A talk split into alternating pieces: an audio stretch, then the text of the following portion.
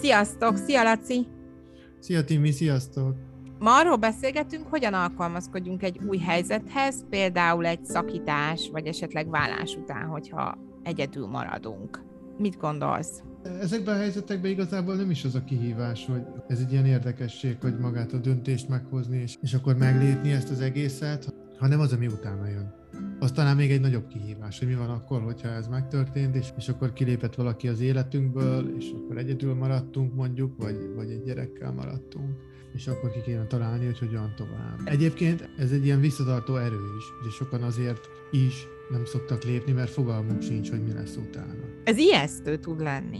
Igen, ha az ember belegondol, akkor igen. Ugye ez nagyon sokáig, ez csak egy ilyen tudattalan félelem, egy ilyen tudattalan ellenállás marad az ember részéről. Ugye van az az állapot, amikor már tudjuk, hogy nem jó, tudjuk, hogy ez így nem vezet sehova, de az Istenért nem akarunk lépni. Valószínű, akkor ott egy ilyen ellenállás van, hogy akkor jó, ha lépnénk, akkor hova tovább? Ez az üresség, ez az ismeretlen, ez ilyen nagyon ijesztő. Hogyha nem mi választottuk, és mégis ugye egyedül maradtunk, akkor mik azok a lépések, amiket meg kell tenni, hogy előre tudjunk haladni, és azt a helyzetet meg tudjuk teremteni, hogy utána abban a helyzetben egyedül is ugyanúgy, illetve adott esetben akár kisgyerekekkel, ha egyedül maradt szülőről beszélünk, akár férfi, akár nő, felépíteni egy új rendszert, egy új életet, új szabályokat, valószínűleg még akár az anyagi részében is lesznek különbségek az életünkben, meg az életszínvonalban, mondjuk így. Tehát, hogy mik a lépések, hogyan tudunk ezen az úton elindulni, hogy ez kialakuljon. Az például egy nagy segítség, hogy a praktikus részét átgondoljuk és megtervezzük. Ugye ahhoz elvileg nem kell semmiféle pszichológiai trükk. Tehát az, hogy mennyi pénz jön be, mennyi megy ki, bla bla bla, az ilyen praktikus dolgokat, ezeket meg tudjuk csinálni, és jó is megcsinálni, mert akkor legalább látunk egy tiszta képet, hogy mekkora a baj, mekkora a nehézség, boldogulunk, nem boldogulunk. De nulladik pontban mindenképp az a legfontosabb, és ez akkor már pszichológia, hogy elfogadjuk. Hogy jó, akkor itt megtörtént egy változás, jó, akkor ez már nem ugyanaz, mint volt, és nem is lesz már ugyanaz, mint ami volt. Mert hogyha ezt nem engedjük el, és elkezdjük ugyanúgy viselkedni, mint ahogy annak előtte, amikor még mondjuk 3-an voltunk, vagy 4-en, akkor az nem fog vezetni minket sehova sem. Mert akkor nem tudunk tovább lépni egyrészt, ugye nem tudunk megküzdeni az előttünk álló feladatokkal, mert mi még mindig a múltban élünk, tehát abban, ami volt. Másrészt nem tudjuk felülvizsgálni azt, hogy jutottunk el erre a pontra, hogy teszem azt egyedül maradtunk. Tehát, hogy mik voltak azok a lépések, amik oda vezettek, hogy összeborult egy kapcsolat mondjuk. Ez fontos lehet a jövendő kapcsolatok szempontjából is, ugye? Így van, meg csak hogy most még sokat tovább menjek, meg a mi gyerekeink jövendő kapcsolatai szempontjából is fontosak, mert ugye ők eddig azt a példát látták, ami oda vezetett, hogy szétborult a dolog. Na most, hogyha ezen nem változtatok, akkor nem fognak ők egy másik példát látni, megtanulni. Tehát, hogy ez magunkért is csináljuk, meg a gyerekekért is csináljuk, ahogy tetszik, hogy nekik meg tudjuk egyrészt azt mutatni, hogy igenis, néha kell változtatni, és tudunk változtatni, ha akarunk, meg azt, hogy milyen egy jó kapcsolat, hogy mondjuk csinálni egy másikat, nem elkövetni ugyanazokat a hibákat, tartani egy ilyen önvizsgálatot, hogy nekem mi volt abban a szerepem, hogy itt eljutottunk. És itt már nem is annyira a partnerről van szó, hanem mi rólunk van szó, hogy nekünk mi volt ebben az egészben a szerepünk. Ez a lelki munka, ez nem egy ilyen sárdobálós dolog, hogy akkor a másikat szidjuk, és akkor attól megkönnyebbülünk, hogy jól elszidtuk a másikat. Mi történik akkor, ha valaki ugye egyedül marad, fél? Ezen a 0. ponton van, ahol ezeket a dolgokat meg kéne fejteni, és ezen a 0. ponton találkozik valakivel, akivel rögtön belevág egy újabb kapcsolatba. Akkor az nagyon valószínű, hogy ugyanaz az ember lesz, csak éppen más lesz a neve, vagy máshogy fog kinézni, de hogy lelkileg. Ugye, hogyha én nem adom föl azokat a vágyaimat, most itt a vágy idézőjel van, amik engem oda vezettek, hogy szétborult egy kapcsolat, akkor a következő partneremmel is ugyanezeket a vágyakat fogom kielégíteni, ugyanezeket fogjuk végigjátszani, ugyanazokat az öröket fogjuk lefutni mindenelőtte. Mert hogy én nem adtam azokat föl, nem változtattam rajtuk, tehát én ugyanúgy működök. Ez olyan, mint egy puzzle-nél, hogy kiveszed innen a puzzle-t, mert nem jó ide bele, és akkor ha ugyanazt a puzzle-t akarod betenni valahova, ugyanolyan lyukba fogod tudni betenni. Tudod, tehát ha nem változtatod meg azt a puzzle-t, ami te vagy, akkor megint csak egy pont ugyanolyan lyukba kerülsz bele. Aztán utána megint ismerek embert, aki a harmadik ugyanolyan férjet fogyasztja. És még nem jött rá, hogy valami Tehát, hogy ő a közös nevező háromvállásban.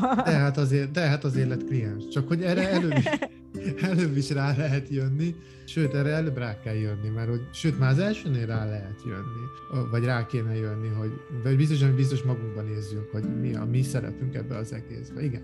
Mert meg kell azt a puzzle-t változtatni, esetleg innen kicsit lemetszeni, onnan kicsit hozzátenni, hogy egy másik lyukba férjen bele.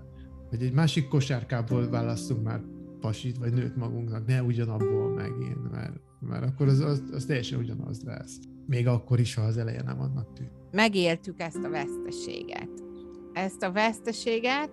A 0. ponton ugye el kell fogadni, igen, és fel is kell dolgozni ezzel együtt.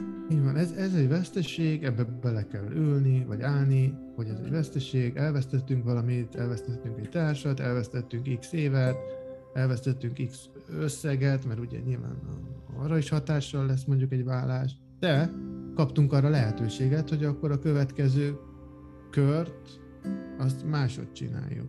Tehát ezt így kell felfogni, ezt el kell gyászolni, ezt meg kell dolgozni, magunkba kell nézni, meg kell tenni a szükséges átalakításokat a programunkba, ha úgy tetszik, és akkor úgy érdemes tovább menni, mert akkor van esélyünk, hogy egy másik fajta partnert találunk. De enélkül nem, tehát ez a gyászmunka, meg ez a lelki munka nélkül lehet szerencséje az embernek, de arra elég kevés az esély. Nem ússzuk meg akkor a munkát, és azt, hogy elgondolkozzunk azon, hogy miért került végére ez a kapcsolat. Azért kevés az esély, akkor ezt itt most még válasznak is jó, hogy mert hogy van egy térképünk, és ha megint ugyanazt a térképet veszük elő, akkor nyilván ugyanoda fogunk megint eljutni. És azért veszük elő azt a térképet, mert rosszul vagyunk, félünk, szomorúak vagyunk, dühösek vagyunk, valamihez bizonytalan minden, és valamihez kell nyúlni. És azért veszük elő a régi, tudattalanul. A régi alapján választunk. Van valamilyen időintervallum, mondjuk egy szakítás után mennyi az idő, amíg érdemes egyedül maradni és tűnődni ezeken a dolgokon? Vagy ez teljesen egyéni? Hát ez egyéni. Ha dolgozik rajta az ember, akkor érezni fogja, hogy mikor van az a pont, hogy most már úgymond tiszta fejjel neki tud vágni ennek a feladatnak. De most, ha mindenképp kell egy számot mondani, hát nem tudom, én egy fél évet azért mondanék. Úgyhogy dolgozik rajta az ember. Uh-huh. Nyilván ez lehet kevesebb, lehet több, lehet azt, hogy valaki nem dolgozik rajta, csak mímeli a dolgozást.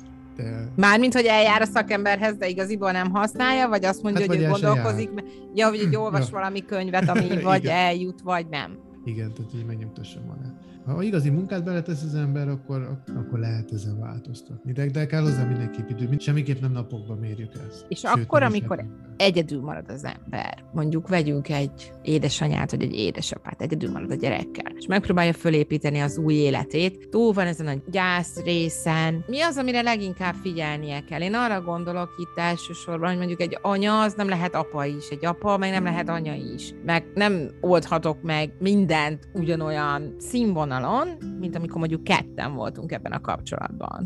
Tehát érzelmileg ezt hogy?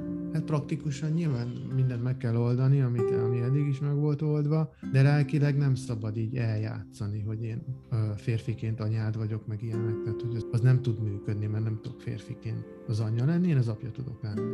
Majd ha szerencsénk van, akkor lehet, hogy lesz egy anyapótlék neki, de én nem tudom eljátszani, mert ez egy átverés. Tehát azt valahol ő is érzi, én is érzem, béna is vagyok benne. Tehát, hogy ezt az átverést nem szabad rátenni, hogy így, de ez az, mert hogy nem az. Le lehet ezt kommunikálni egy gyereknek? Hát attól függ, milyen idős. De, ja, igen. Lehet erről beszélni, persze. Egyedül maradtunk, anya elment, teszem azt, vagy apa elment. Igen, olyan érett már a gyerek, persze, erről lehet beszélni. Lehet, vagy kell is? Hát ez helyzettől függ. Ha elérünk egy bizonyos kort, akkor kell is szerintem. Melyik az a kor? Hát ez... Vagy ez is egyéni? Egyéni szerintem. Nincs itt olyan. Hát. De mindenképp kell erről beszélni, mert a gyerek nem hülye, látja, hogy ez a család, amiben van, ez máshogy néz ki, mint a barátjai, ahol van két szülő, itt meg csak egy van, tehát érted? Szóval, hogy nyilván erről kell beszélni, hogy ez miért így néz ki, miért alakult így. És utána lehet akkor szépen lassan felépíteni a közös új életet. Igen, jó, most ez a kettő így, az attól függ tényleg, hogy milyen idősek a kicsik, meg most hol tartunk éppen, tehát hogy amíg kicsik a gyerekek, akkor nem kell ezzel feltétlenül foglalkozni, akkor ez így adja magát. Hogyha mondjuk szerzünk egy új partnert, és akkor ki ő, miért van ő itt, miért a szerepe itt ebben a mi rendszerünkben ilyenek. Az ő nyelvükön mindenképp érdemes ezzel foglalkozni, erről beszélni velük, az ő szintjükön, akár mekkorák is. És igaziból mondjuk a kisebb gyerekekről van szó, én azt gondolom, hogy ha egy anyuka vagy apuka új társatál, és ez a kapcsolat kiegyensúlyozott, akkor ott az le is tükröződik a gyerekekre is. Tehát akkor valószínű, hogy ők is jól fogják venni ezt az egészet, nem? Mert látják, anya boldog, apa boldog, mi boldogok vagyunk, nekik, van egy működő kapcsolat. Így, nekik az számít, hogy akit maguk körül látnak, azok hogy érzik magukat. Tehát ő nekik nem számít a papír, hogy most a papír szerint, a vér szerinti szülőm az XY, nekik őket ez ilyen szinten nem érdekli, mint egy felnőtt. Őket az érdekli, hogy látja, hogy ez a két ember itt jól van, együtt is jól vagyunk, nincs feszkó, nincs veszekedés. Illetve akár egyedül is, mondjuk anyával is tök jól el vagyunk, és éljük azt. Persze, a másik oldal meg szintén, tehát hogyha ott is azt tapasztalja, hogy ott is rendben van minden, itt is rendben van minden, oké, fura felállás, hogy ez a két ember most éppen különböző helyen van, de ha minden oké, akkor ez tud rájuk jól hatni. Ez nem egy tragédia. Sok ember tragédiaként fogja fel. Jó, ez is tragédia, de nem okoz akkora bajt, mint az, hogyha nem lépjük ezt meg, nem zárunk rövidre egy nyilvánvalóan rossz kapcsolatot, és akkor csak éltünk végéig szenvedünk. Tehát az sokan nem kárt okoz a gyerek. Különösen, mivel a rossz példát fogja magáévá tenni, és valószínűleg ő is ugyanúgy ezt fogja továbbvinni a kapcsolataiban. Hát egyrészt igen, másrészt meg akkor 18-20 évig egy feszkóban él. Tehát... Ami szintén nem tesz jót, igen, a kapcsolataiban. Igen, és az nem vigasztalja, hogy vér szerinti anyám és apám együtt maradtak. Ó, hurrá! Igen. Én hallom a kliensektől is, hogy tökre nem érdekelte őket. Volt olyan emberem, aki kifejezetten kérte is a szülőket, hogy váljanak már el, mert ez így elviselhetetlen. Igen. Egyébként ezzel én is egyet tudok érteni, hogy van az a pont, amikor sokkal jobb, hogy két szülő elválik egymástól, mint sem, hogy 30-40 évig gyilkolják egymást. Köszönöm szépen, Laci! Sziasztok!